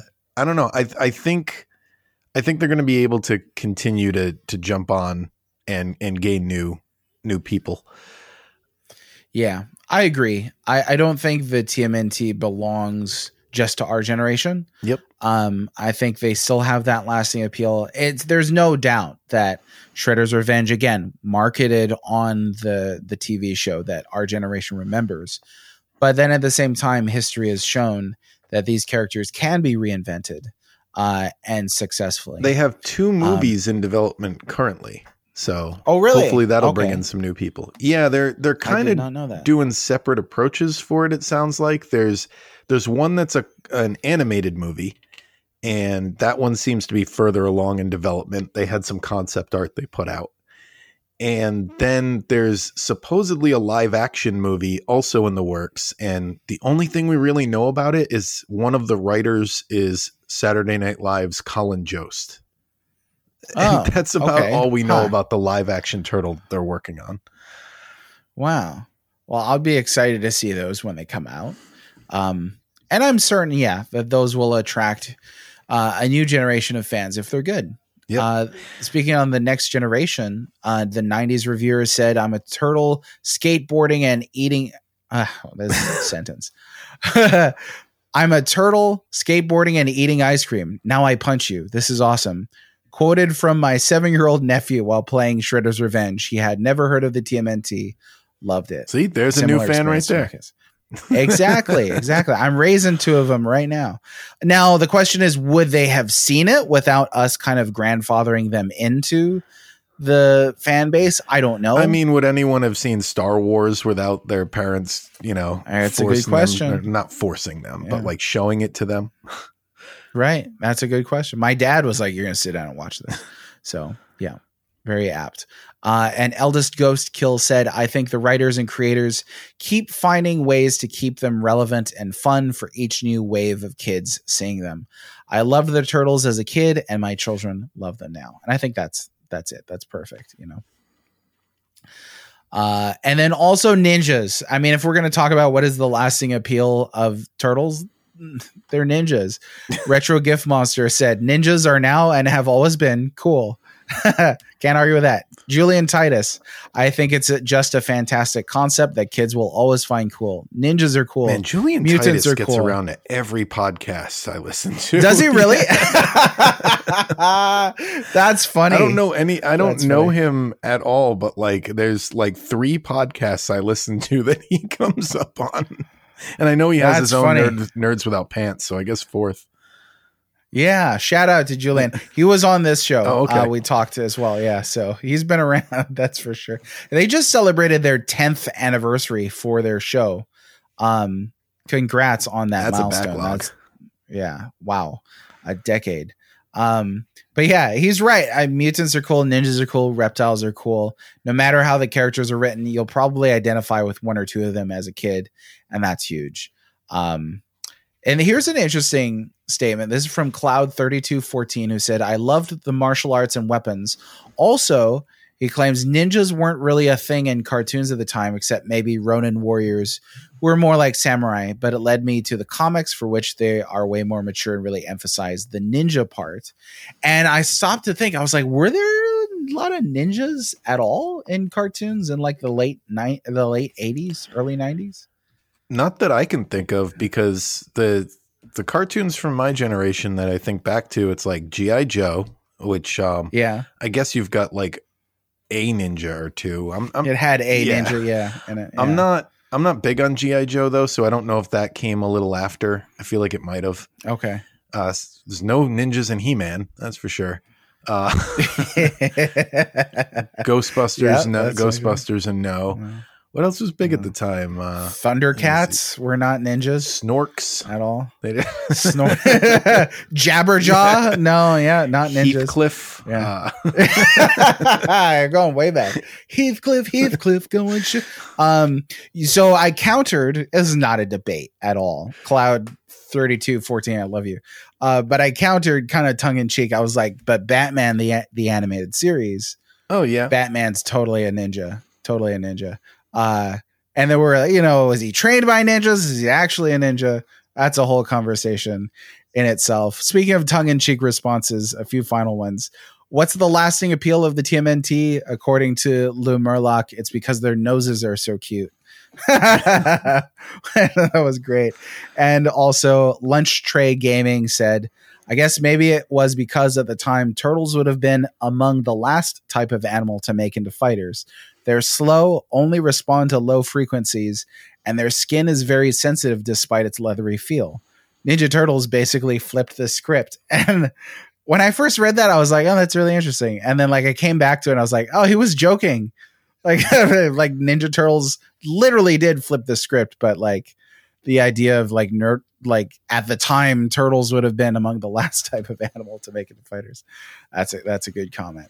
Uh, so there's a lot of answers again potentially as to why the turtles have you know such lasting appeal. We do have one final question as we here close out the podcast. Uh, there's been a lot of audience questions, a lot of audience answers and comments. If you want to ask a question or share a comment to get a mention on the show, keep an eye out on my Twitter at the Well Read Mage, where I announce the topics for each episode in advance. Also, because you're listening, you get to know what the next episode is. We're going to be talking about Marvel versus Capcom 2 New Age of Heroes. Uh, and we're going to take you for a ride. So that's that's going to be fun. Uh, last question here for you, Kevin. Batman versus the Ninja Turtles. Who wins? Now, this is not going to be a popular answer, but uh oh, I I will say there have been four Batman Ninja Turtle comic book crossovers, and in the first one, Batman fights Leonardo, and Leonardo kind of is keeping pace with him. So if Batman had to fight the other three at the same time as well, uh, I feel like he would have been in trouble. So I'm gonna, at least in that comic, I'm going with the Ninja okay. Turtles. That's funny. And you know what is hilarious is that when you said this could be a, an unpopular answer, I had no idea. It could have gone both ways That's from true. my perspective. could have, it really could have. Um, I, you know, it's a comic where, you know, I've read comics, you read comics. It's a comic book question. Take two characters, who wins? I think it was Stan Lee uh, had a great answer for every time something like this comes up. It's uh, whoever's name yeah. is on the cover. Right. Who was writing yeah, it? Exactly. Who was writing it? Yeah. Because these characters are not exactly autonomous. They're uh, whatever we say they're going to be. Like Batman, has you know has killed gods before. Batman yep. took down Darkseid with a gun, uh, of all things. Um, Batman, given enough prep time, could beat all four Ninja Turtles and uh, Splinter and April mm-hmm. and Casey Jones. Um, or he could, you know, be a punk and lose out to like one of them.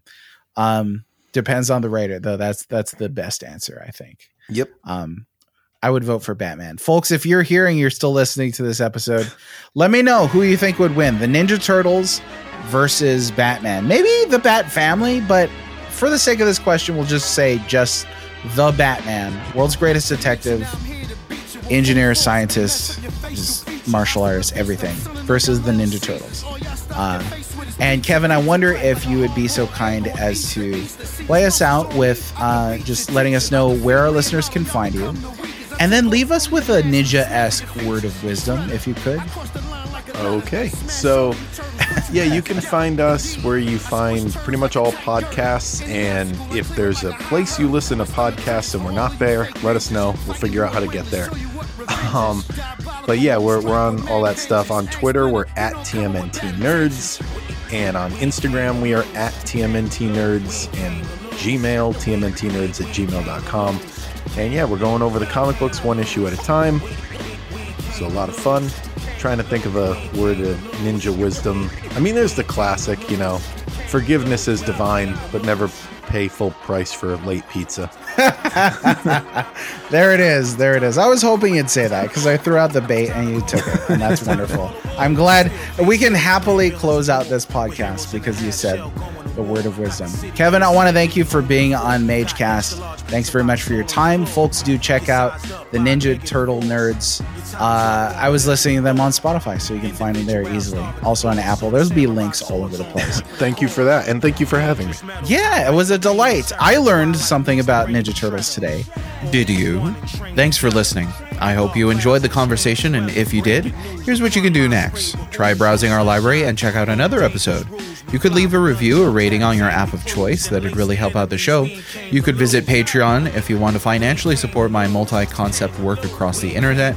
And finally, how about joining our Discord community? There's links for you in the description, and the conversation continues there. This episode may be over, but the legend will live on. Passed down by the dwarves, the elves, and the turtles.